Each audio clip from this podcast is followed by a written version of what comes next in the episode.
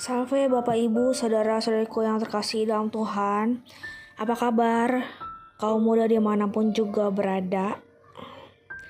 Ya nggak apa-apa sih menyapa aja. Aku bernama Stella Jaya akan membawakan renungan audio singkat yang berjudul Ngefans banget. Selamat mendengarkan. Mengapa aku, kamu, kita, atau banyak orang di luar sana bisa terlalu mudah sayang ke orang ya? Maksudnya rasa kagum atau sayang seperti jatuh cinta gitu. Tapi orang itu bukan milik kita, maksudnya bukan menjadi hak kita. Setelah pikiranku merenung, tiba-tiba terbersit ayat ini.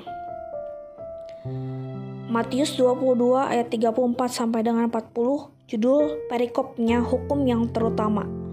Ketika orang-orang Farisi mendengar bahwa Yesus telah membuat orang-orang Saduki itu bungkam, berkumpullah mereka dan seorang dari mereka, seorang ahli Taurat bertanya untuk mencobai dia.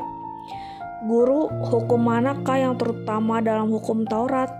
Jawab Yesus kepadanya, Kasihilah Tuhan Allahmu dengan segenap hatimu, dan dengan segenap jiwamu, dan dengan segenap akal budimu. Itulah hukum yang terutama dan yang pertama. Dan hukum yang kedua yang sama dengan itu ialah, Kasihilah sesamamu manusia seperti dirimu sendiri. Pada kedua hukum inilah tergantung seluruh hukum Taurat dan kitab para nabi. Inilah hasil permanonganku tentang topik ini. Begitu baca ayat ini ya, hatiku langsung mikir mengasihi manusia seperti diri sendiri. Kenapa kita nggak diminta mengasihi dengan segenap kekuatan yang kita punya ya?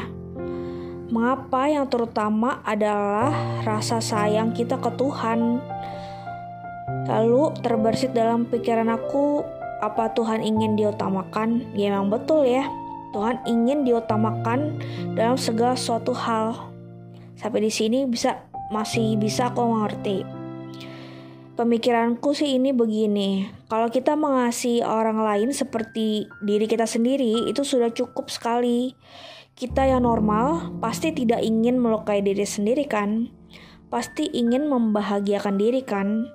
Melakukan diri sendiri dengan layak tentunya nggak pelit dengan diri sendiri. Itu juga penting ya kan? Mau dalam hati diri kita sendiri selalu damai sentosa dan lain-lain. Begitulah rasa orang pada umumnya. Seperti rasa sedih kita itu mahal, ini sudah aku bahas lengkap di renungan audioku yang berjudul Rasa Sedih.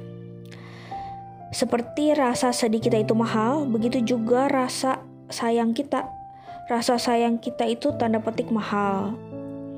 Jangan terlalu mengkutuskan orang, begini kata Koperi, suamiku pernah berkata. Iya juga sih, setiap manusia ada sisi terbatasnya, jauh dari sempurna dan ada banyak sisi kekurangannya, seberbakat apa pun dia.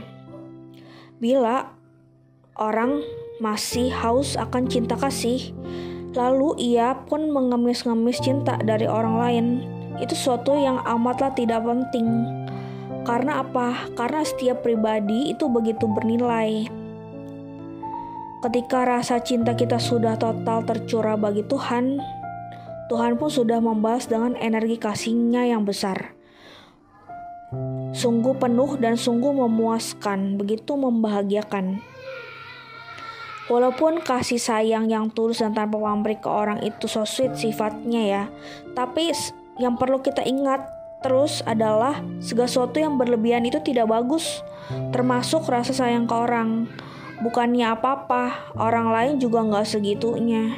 Bukannya apa-apa bila kehilangan contoh orang terdekat kita ya, karena satu dan lain hal akan terasa sakit sekali. Bila kamu ngefans dan tidak terbalaskan atau tidak bisa memiliki, hanya akan meninggalkan luka. Bukan UUD ujung-ujungnya duit, tapi UUL ujung-ujungnya luka. Hei, kalau misalnya manusia kan biasanya menghindari luka ya, gitu. Nggak mau ada rasa sakit, ya lebih baik mencegah daripada mengobati ya kan. Misalnya kamu mencintai orang ya, apalagi nih, apalagi kamu mencintai orang yang salah atau bukan jodoh kamu atau kamu terlalu percaya ke dia, bisa jadi kamu dimanfaatkan untuk kepentingannya. Jangan sampai rasa sayang kita itu berakibat tidak baik atau malah jadi bumerang ke arah kita.